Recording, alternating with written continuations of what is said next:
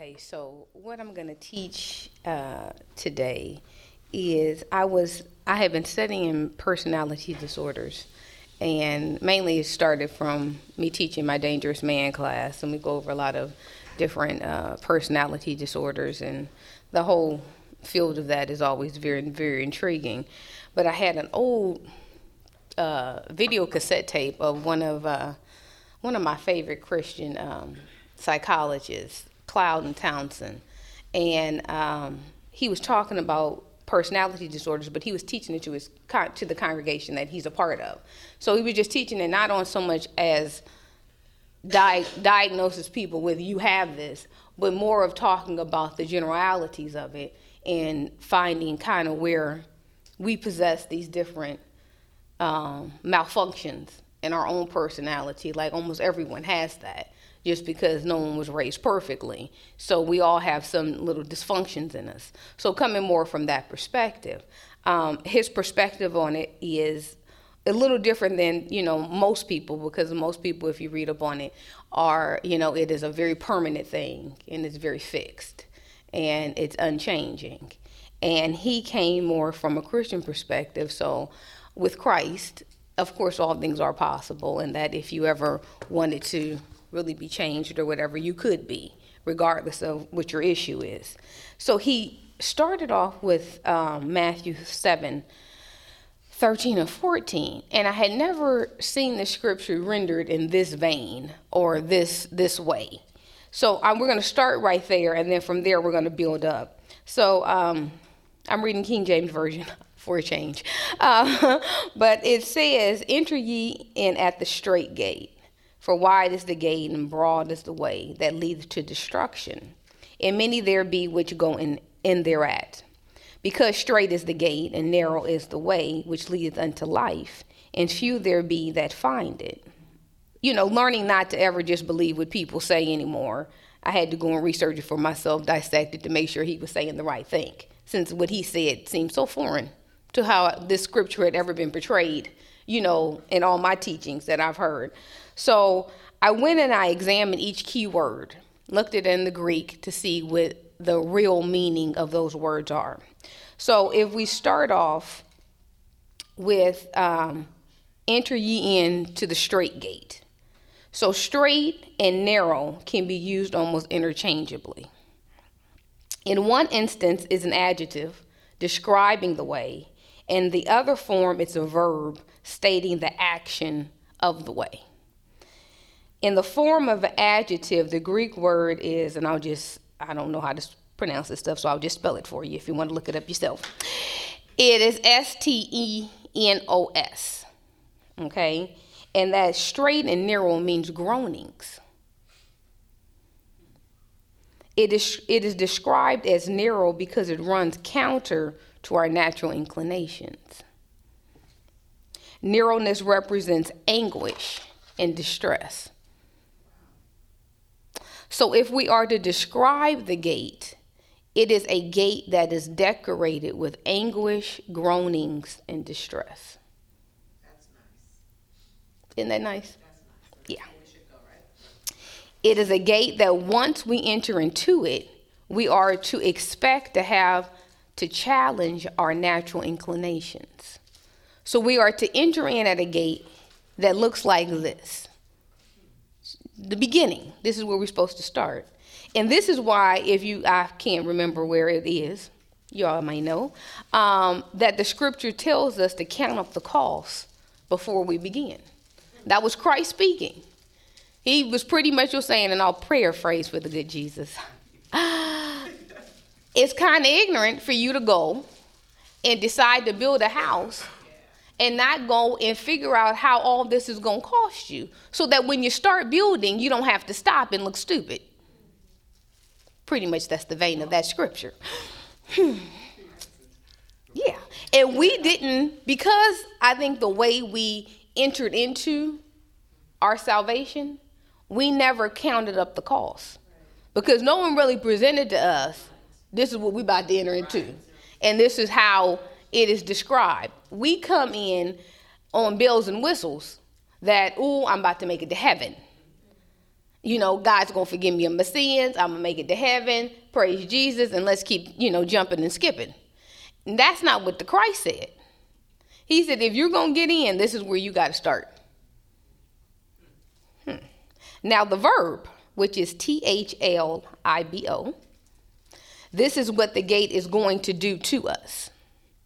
And this is what the way is going to do to us. It means to press, to squash, and to hem in. The way is rendered narrow by divine conditions, which makes it impossible for any to enter in who think the interest depends upon self merit, or who still are inclined towards sin, or desire to continue in evil. It figuratively means to afflict, to harass with nuisances. Don't you feel like sometimes you're just being bothered? To discomfit which means to frustrate the plans of. And we wonder why, you know, because we've all come with our plans. We've been planning since 15 how our life was going to look. And we can't seem to figure out why God won't allow our plans to work. Because the way is made to frustrate our plans, to oppress and to vex. He says in verse 13 to enter in at this gate and in 14, he says, This is the way that leads to life. Now, who knew? So he gives a contrast because the Lord loves choices. Whenever choices is taken out the picture, that means you're not with Jesus because Jesus always gives choices, always. So he says, wide is the gate and broad is the way. Wide in the Greek is P L A T E I A, and it simply means a wide street. Should I spell that again? Oh, y'all got it.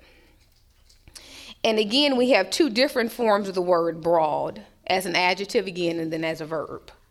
In the Greek, it is E U R U C H O O R O S. As an adjective, it means spacious and flat. As a verb, it means to be agreeable and pleasant. So the gate that most enter into is very wide and spacious, and the way is agreeable, pleasant, and flat, which renders you without dimension. So then he says destruction is an action demonstrating complete disregard for the value of something. It is waste or ruin. So if you walk on the, take the broad gate and take that path, you are disregarding your value and the value of Him. And that's why you lead to waste and to ruin. It is represented both spiritually now and eternally. Life, which is both spiritual now and eternal, as the eternal one to come, is also in the end of the gate. It is representative of the life that God has designed in principle, which is right now, and it is represented in Himself. So if you travel the narrow gate, then you find God. You find the life that He designed for you. Just getting that life is a little painful. So if we sum it all up, so we're entering at a gate that is full of anguish and groanings, and to stay on a path that is going to hem us up and frustrate our plans and harass us so that we can find life, both now eternally and right now. And he says, few find it. And now we see why. Because who wants to stay on a path like that? And we think people leave the path because they just want to go cut the food. People leave the path because the path is painful. If we really are on this path, the gate is wide, and the way that is broad is the common way that is flat and lacks dimension, but it is very spacious. Who wants to be tight? You're like, we all like our space. We don't want people touching us. We don't want to be rubbed up against and feeling claustrophobic. That's a horrible feeling. But the narrow path, and it gets narrower. We want to be spacious. We want to be free. I want to do my thing. Let's just be pleasant and agreeable. I ain't got to fight with you. You ain't got to fight with me. You ain't got to touch me. I ain't got to touch you. But the narrow path, we're going to be rubbing up against each other. Because that's part of us being transformed. That's why it says, you know, what's that? Iron sharpens iron or something like that. I'm to learn these scriptures one day. But that's why that scripture says that. We are supposed to sharpen one another. We're supposed to rub up against each other and get all that junk out of us. But what did the good devil do? He says, isolate, separate, live in your own little world. Don't trust people, stay away from people, just do your thing. Folks can't be trusted, get away from them. You and Jesus. See, he even camouflaged it. You can be with Jesus. He don't mind you being with Jesus. Be with Jesus by yourself, though, because he knows that if you get with Jesus and other people of like faith that we're trying to do this, transformation is going to happen. That devil, just he's just so, you know, just flipping one little thing. And look how we get up and we're so excited that we're all alone. We're so this world just got to be by yourself. Don't nobody want to live this thing. You can walk alone. Turn your face to the wall. You know? we neglect the coming together. And that's why we all messed up. So, the hardest part of this walk in transformation is the inner work that we must do. The behavioral stuff, we can cut that off. Really, any Joe Mo can stop some behavioral stuff. They don't even have to know Jesus. Do it all the time. All day can cut off. I'm not going to do that no more. But to change who you are, that personality that you've had since three and four, all that crap that you've used to defend yourself and protect yourself, that God has to come in and clean out, that is some hard work. And that's why we stay on the surface.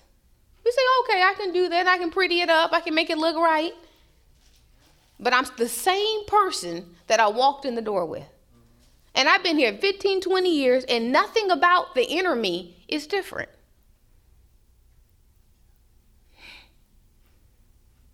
Luke 13 and 23.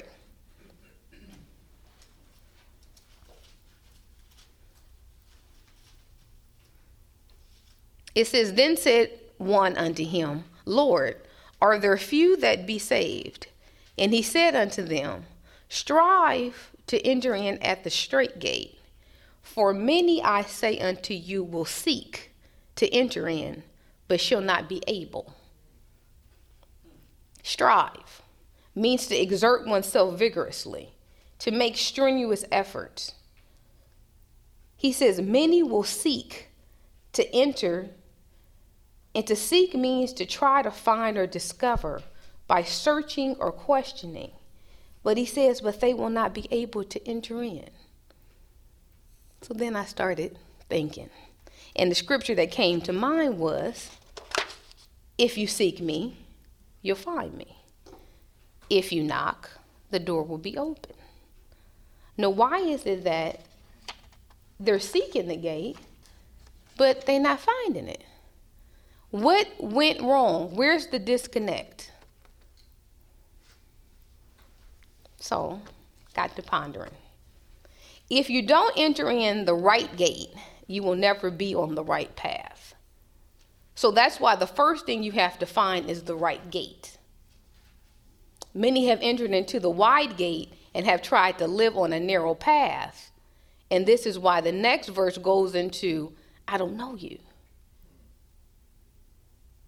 And they said, Well, we professed in your name. We did these miracles in your name. But I never knew you. You never came in the right gate.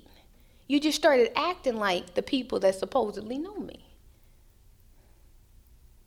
So those people entering at the wrong gate, but tried to mimic those who entered in at the straight gate. So then I had to start thinking. Y'all excuse my picture, okay? Because I had to get this myself. I was like, there's got to be something. Okay, so this is what I am believing.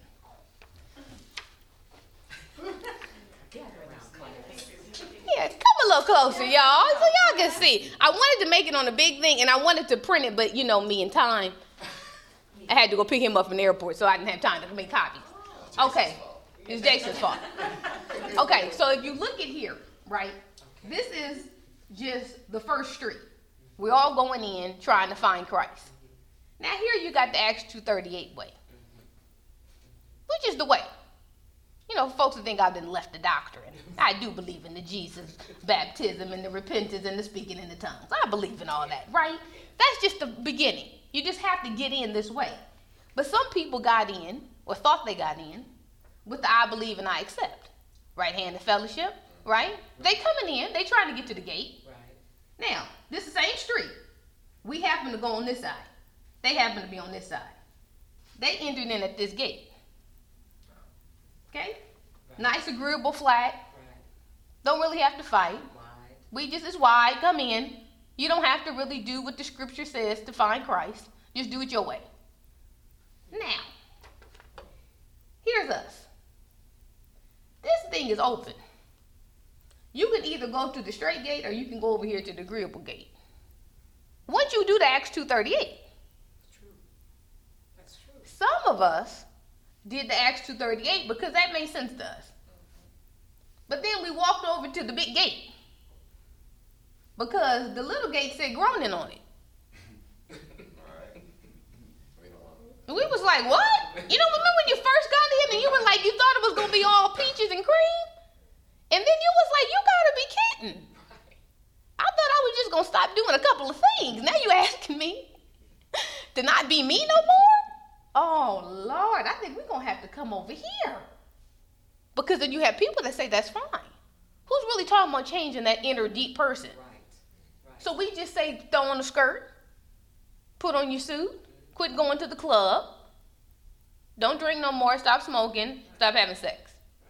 You good to go. Come to church, sit there, do a couple of hips and skips, and and you're fine. But you're the same person. Okay? You're on this flat. You have no dimension. Now, we can stay on the little gate, hard and frustrating, keep on that path, inner house being clean, press for change, but at all times, you can exit out wow. and get on to this street. Yes. These people have to come back down here, the ones that did it this way. Us, we could just scoot back over. Just get on back on this path. Leave that one alone. Do the hard work. Then at the end, see here, you ain't you can't cross no more.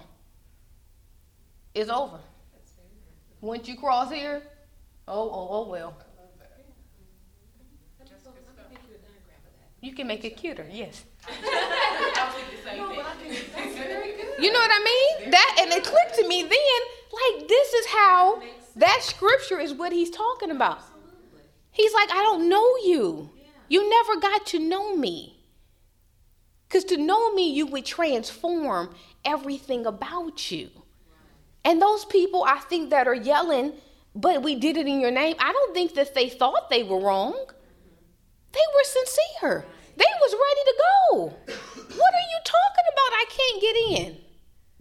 But I did what you told me to do. I prayed. I helped with the poor.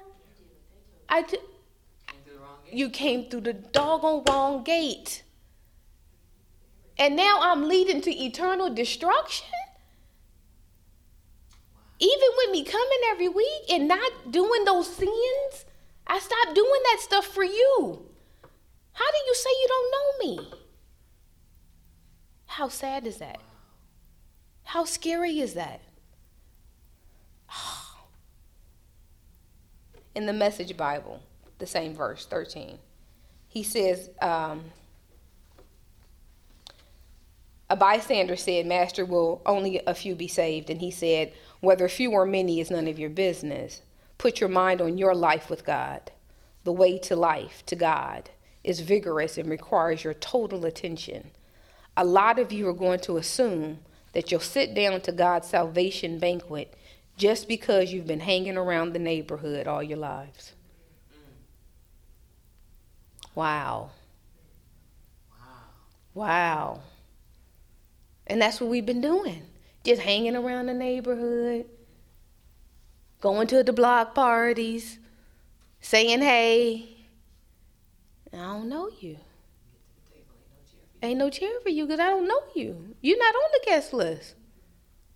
Because you went in on the wrong gate. So we better make sure we're not just hanging around, but that we're walking on the narrow way. Because of the fall, we have all had to make some man made adaptations. A lot of these adaptations came in the form of our personalities.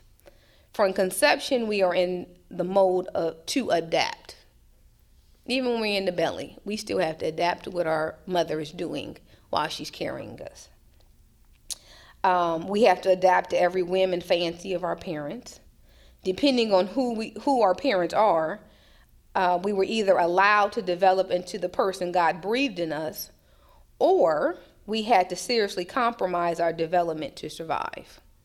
Some of us had to really compromise to the point of breaking because we had poor parents. And some of us just had to bend a little. But at any rate, we began to pick up different ways to be. Not what God designed for us. The more severe, the more disordered we are. I'm of the belief that some things are genetic, some things are in the brain chemistry, you know, there are brain abnormalities and all that. But I think a lot of nurturing overrides nature. Just my belief. Um, I'm going to list a few different personality disorders just so you can see the different ways we adapt. I'm not diagnosing y'all with disorders. If you find yourself around here, you say, Well, I do that. Not saying that you actually have it. I'm just saying these are ways that we adapt. okay, so a personality disorder is any of a group of disorders in which patterns of perceiving, relating to, and thinking about oneself and one's environment interfere with the long term functioning of an individual, often manifested in deviant behavior and lifestyle. Another definition is any group of psychiatric disorders in which a person's abnormal self perception or ability to relate to others results in undesirable behaviors and interferes with the normal social and emotional functioning. Now, right there, we could say we have some of this stuff. So the first one, paranoid. You have a lot of fear and you're projected onto others. All of us have a little certain amount of paranoia. That lack of trust and all that is really kind of paranoia. The other one, schizo. You split or you detach from reality. Antisocial. That's your sociopath, your psychopath. You live without a conscience. Borderline inability to connect and be autonomous. Dependent, you're enmeshed and clingy. You fear abandonment. Avoidant, often feels like you're less than. You have the fear of being rejected. So you avoid stuff. And then narcissistic, grandiose, self centered. And the thing with the narcissist is we all have that in us. Because, you know, really, we care more about ourselves than anybody anyway. Not a good trait. so our needs drive the personality splits. We needed love, and instead we often got engulfment and felt swallowed up.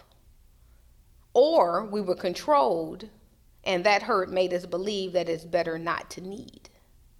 So if you had engulfment, just means someone is just constantly on you. You know, you had those parents that did not let you breathe at all. Yes, just if you don't. Yeah, yeah, yeah. Just good God.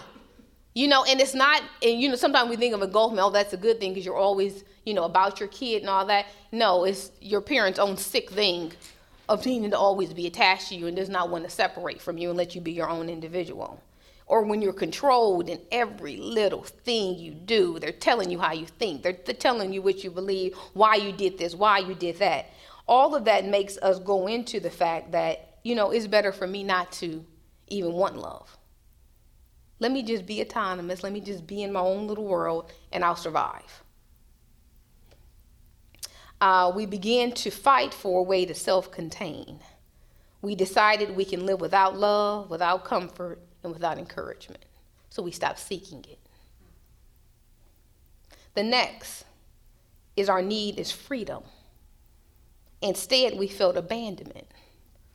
My truth, my need to express, to just be me equaled me being left.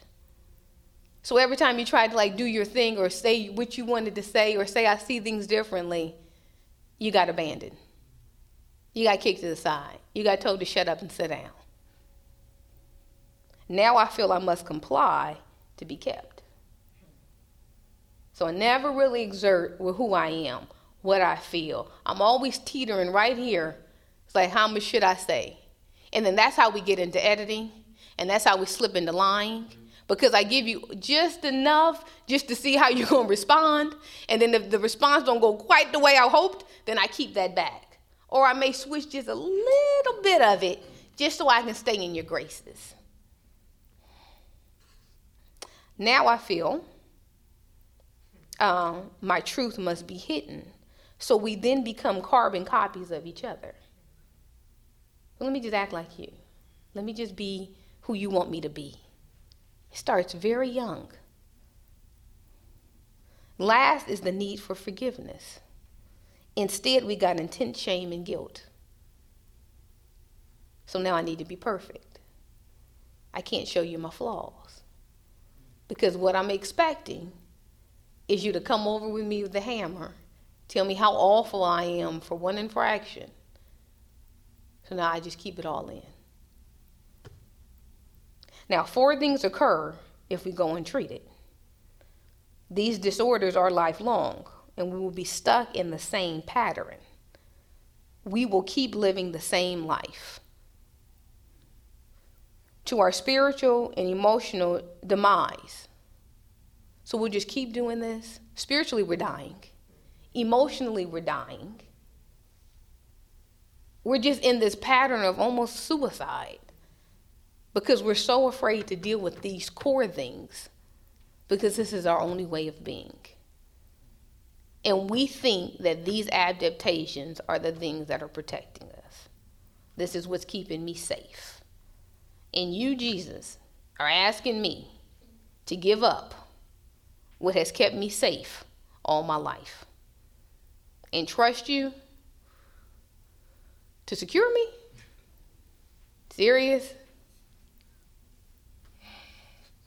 But That's what he's asking for.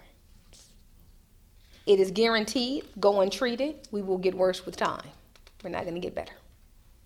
You don't get older and figure it out. You just get more damaged and more stuck in your ways. Um, three, others will pay because that's the nature of being disordered. People always pay for our disease. So even the people we really love and the people we really want close, they still somehow pay because we won't deal with the core stuff. And four, we live our lives in automatic pilot. We're very unconscious. We just know how to do what we do. You get hurt, you shut down, you run away. We don't think about it. And then we sometimes we wake up and we say, How did I get here? Like some years have passed me by and why am I still here? Because you're just an automatic pilot. You just do what you know how to do. What you've been doing since you was four, five, six, seven, eight, nine. It's just your way of being. Then how do you recognize when you're doing it? Because you know when automatic pilot is on, there's no thinking. There's no processing. It's just being. So we become not open to new realities. So the reality that God says we can have it's almost it's completely foreign. I can't even really see it. You know, even though he said, you know, what's that scripture that says the glass darkly? Yes, thank y'all. Goodness. It's not even a glass that's dark. We got like a big blackout curtain. We ain't seeing nothing through it. It's like every once in a while we kind of like peek it open and say, oh, God, I really want to believe this is what I can have. But not quite coming out of that curtain. We're going to stay behind here. And then all of us are behind the curtain together. So we've, a lot of friends behind this curtain. I only see a couple of two people over there. We gonna leave them by themselves. we ain't got it wrong. We over here, the spacious, the wide. We all standing over here together. On the wrong way. Good Lord. Reality becomes only what we construct it to be from a disordered perspective. So the reality that we believe is truth is just a disordered reality. This is not real what we see. We are really in the fantasy.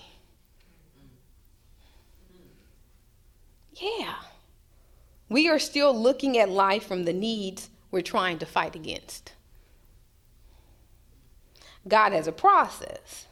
He starts with gentle nudges, and over time, when we don't listen, when we don't repent, when we don't change our way, the nudges become more and more harsher until we get to the point where we lose it all.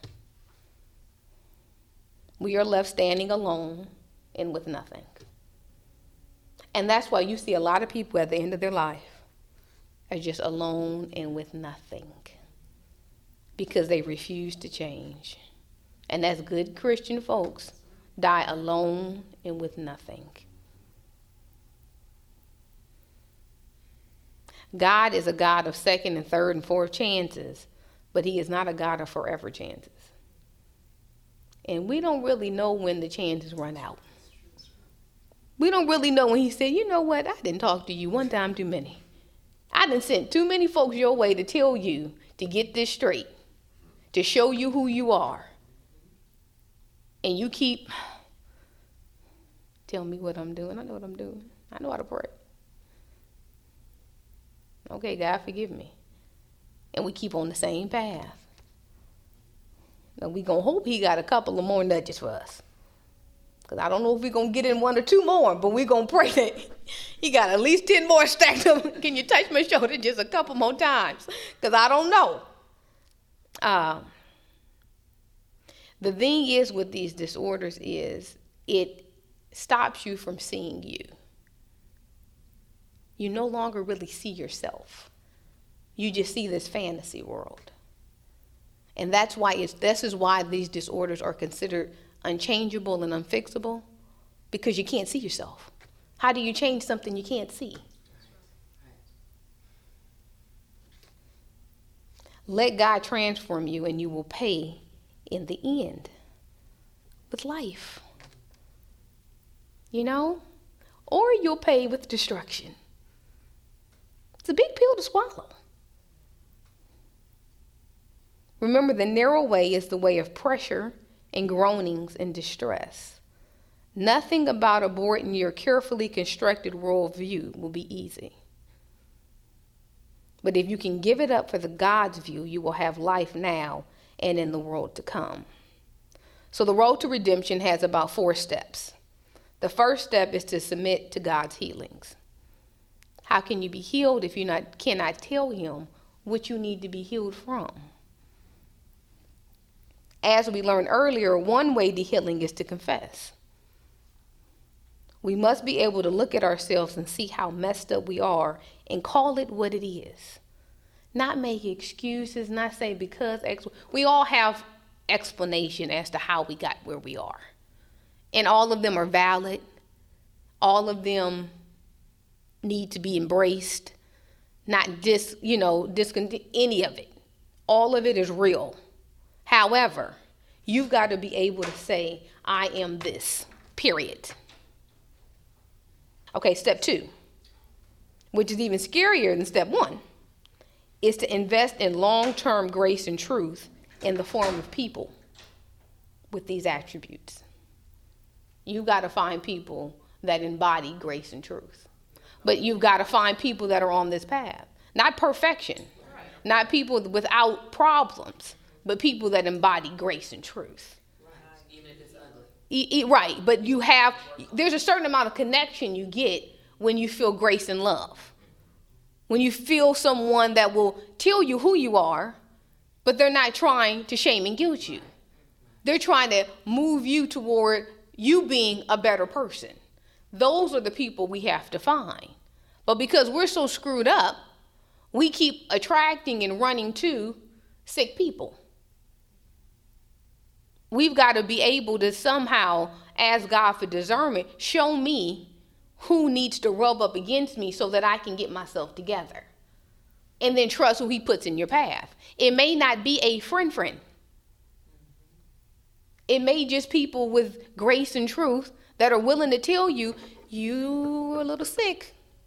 That about you is ugly. They do it in love, but you got to change this. This is not going to work when we you generally rub up against people like that, we're like a little offended. We get defensive.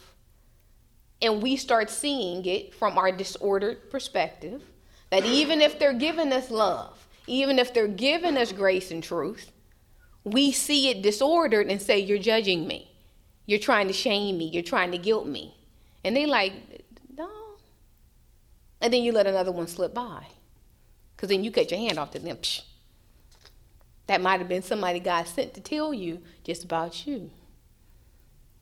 So, one problem with people with personality disorders is that they don't have an observing ego. They can't see themselves and all their little junk. So, you've got to find somebody that will show you you until you're able to see yourself. Because you'll get to the point where you can just see your ugliness okay, this is, okay, I'm doing this again. I'm operating out of this disorder. I'm operating out of craziness. This is not of God. I've got to change that. But until you're able to catch yourself, you need somebody to point it out to you. And you can't say, This is who I am. You can't say, This is just me. I've always been this way. That's our favorite line. You know, this is what I've been doing. Well, what you've been doing is wrong. Remember, you need people who can show you grace and truth because grace without truth is a license to act a nut. Step three identify your unredeemed parts. Redemption must be participatory. You've got to participate in this redemption walk. You can't just lay there, okay, Jesus, you know I'm messed up, now fix me. You know, so we love to stand up and say, you know, take out what's whatever's in me, make it clean. I'm a clean person. No, He's not just taking it out, you've got to hand it to him. You've got to tell him this is messed up about me. Let's work this together. I'm going to participate with you. Remember, this is a relationship. You can't have a good relationship and you just laying on, on the bed all day and not doing nothing to, to partake in it. Folks will get tired of you. Entering the gate and walking the way is an active lifestyle. You must strive to enter and you must seek the right way. If you want the easy right route, excuse me, then know you are also choosing the path of destruction. Step 4 is to master you and live with real choices. You have to release all your automatic responses and take complete responsibility for your life and the direction of your life. No more laying back saying, well, this happened to me. This is where I am. Everybody's screwing me over. I can't get no opportunities. No, go make something happen and trust the Lord to be behind you. It may not come the way you want it to come. It may not look how you want it to look. But remember, part of being on that way is frustrating your plans that you thought was so beautiful and well constructed and how you wanted to see your life. Because really and honestly, when we get mad and frustrated, aren't we just simply saying, Lord, your way is wrong? Because if the scripture is true, that he works everything out for the good of them that are called, are you called, according to his purpose, then won't he work all of that out for your good? Hard to hold on to when my plan is frustrated, when I think it should have looked a different way. There is no life for the lazy. Laziness does not work on God's path. If He didn't get the rest, why should we think we're supposed to be resting? You must be conscious and aware at all times. And if you ask God for that, He will always be talking in your ear. Whenever you make that wrong step, not Whenever you say something that you stop. He's really good with it, very quick too. Woo, we must be able to receive love and give love. And sometimes we get happy or think we're doing something because we think we're giving love to people. I'm very loving. I can be loving, I can do all that, but you can't receive anything. That's not of God. It is a give and take process. You've got to work on being able to receive. And the reason why receiving love is so hard is because we go back to those unmet needs that we didn't have and we always think something negative is going to be attached. Somehow this is going to turn around and bite me in my butt. If I take this from you, what are you going to want in the end? How are you going to try to get me back? What you going to throw up in my face? Like I just did look another thing. I'm always telling my business. But another thing, I had a child predator seminar last Saturday. And a girl wanted to host it at her house for her friends, whatever, which is fabulous, right? So I'm like, oh God, what do I need to bring? I'm bringing the seminar. Isn't that enough? No, not for me. Okay, well, what do you? Well, I said, well, you know, well, you know, we should probably have some snacks. Let's say, yeah, yeah, yeah. Okay, okay. I'll, I, and the, one of the other girls that she was teaming up with, she was like, oh, I'll, I'll just get some sandwiches from Costco. No, no, no, no, I'll buy them. And after I got in the car, I wanted to kick myself because I'm like, why am I doing it? Why?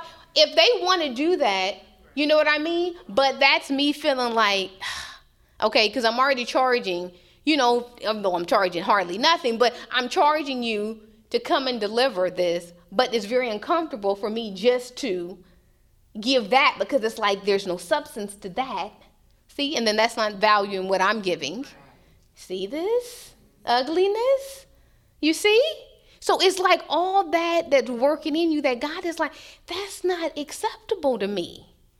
Like, I gave you this gift, I gave you this ability. Why don't you walk in with it with some type of authority and assurance that this is this is you? Let someone give something back to you. And the trip thing is these one of the girls I've never even met before, it was my first time meeting her the day before. She was like, just let us do something for you. And I'm like, then I'm, when I'm walking out, you need plates? You, need... you know? It's uncomfortable for me. It's my normal. Because that's how I've always been. See, that's not Jesus, though. And who, you know, and it's not some, we always, well, maybe this is heaven or hell. You know, I don't know. Um, Lord knows I'm not saying who's making it and who's not making it, but I'm saying he's saying this leads to eternal life and this leads to eternal destruction. So, you know, we're not dumb people. We can figure that out.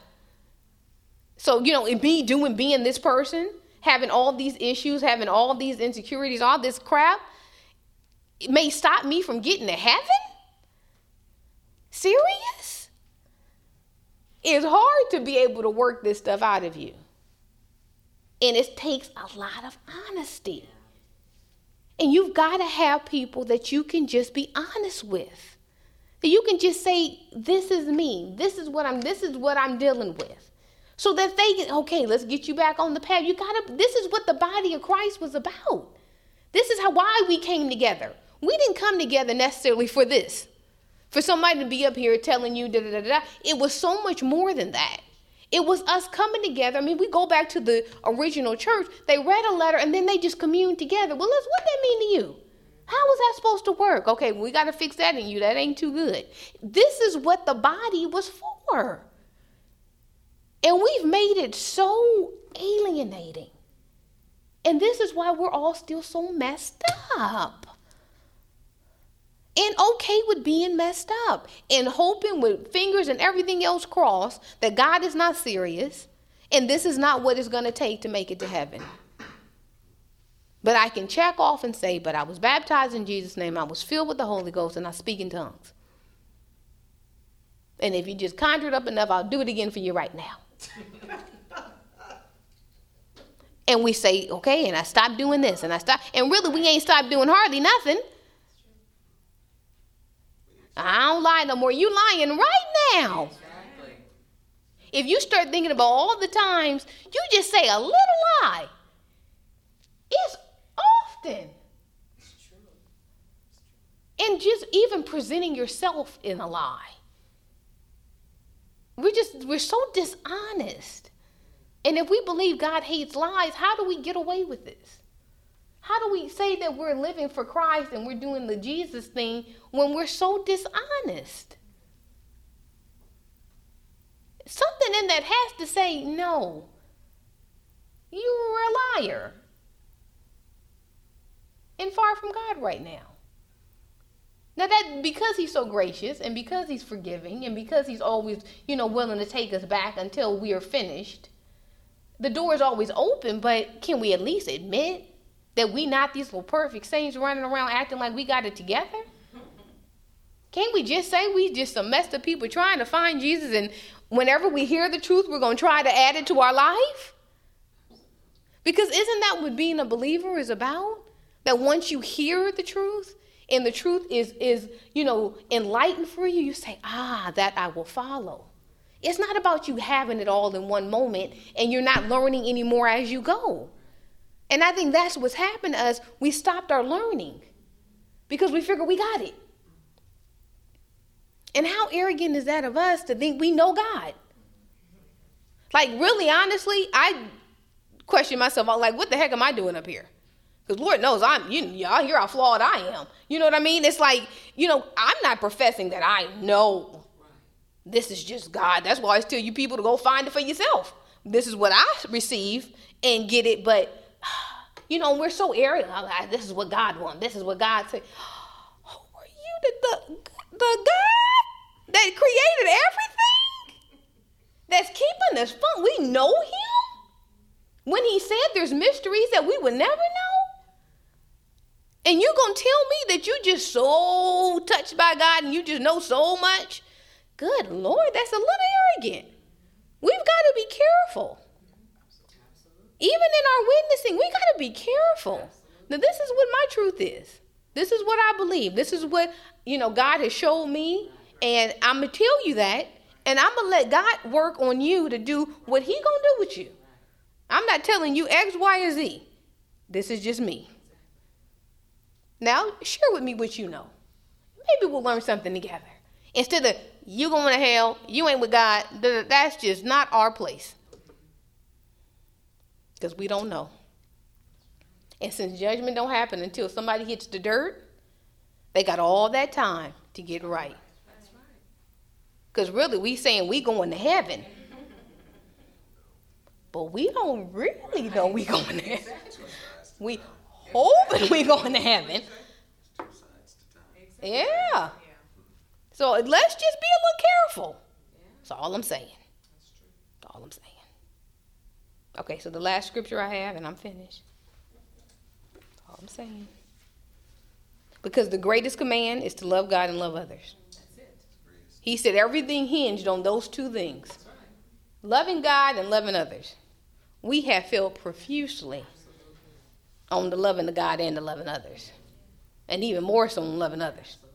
Because if I don't even know if I kind of like you, and I can't trust you to even have a cup of tea with you, how am I going to love you?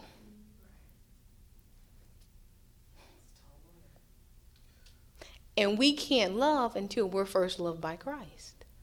So until we can receive the love of God, take it into our every being, we'll never be able to give that to anybody else. We'll always be slighted. We'll never be able to even love God. But we kind of start off with, let me love God. Let me show you, God, how much I love you. Let me show you how much I'm into you. Instead of saying, God, you know what? I know nothing about love. I'm just going to sit back for a moment and let you love me. Teach me what love is about. Teach me how to give love to others. But see, we got a problem with receiving because I'm thinking that as God is teaching me, I'm a little nervous that He's going to come then and take me to hell in the moment of our learning time. now, you knew we was learning. Now, why would you go and take my life right now? That was a little unfair, you know a little nervous about that. Oh, gosh.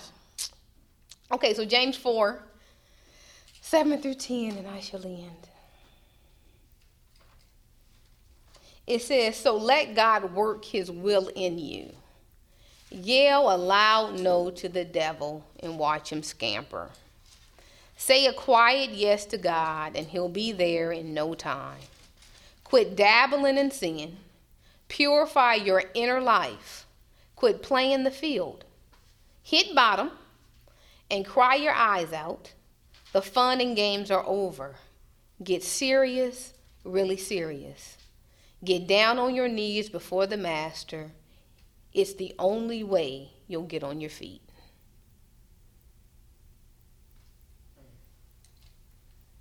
He's very clear in his directions. Speaks just good old English. Not difficult. We ain't got to try to dissect to get a revelation. It's just simple. That's what it is.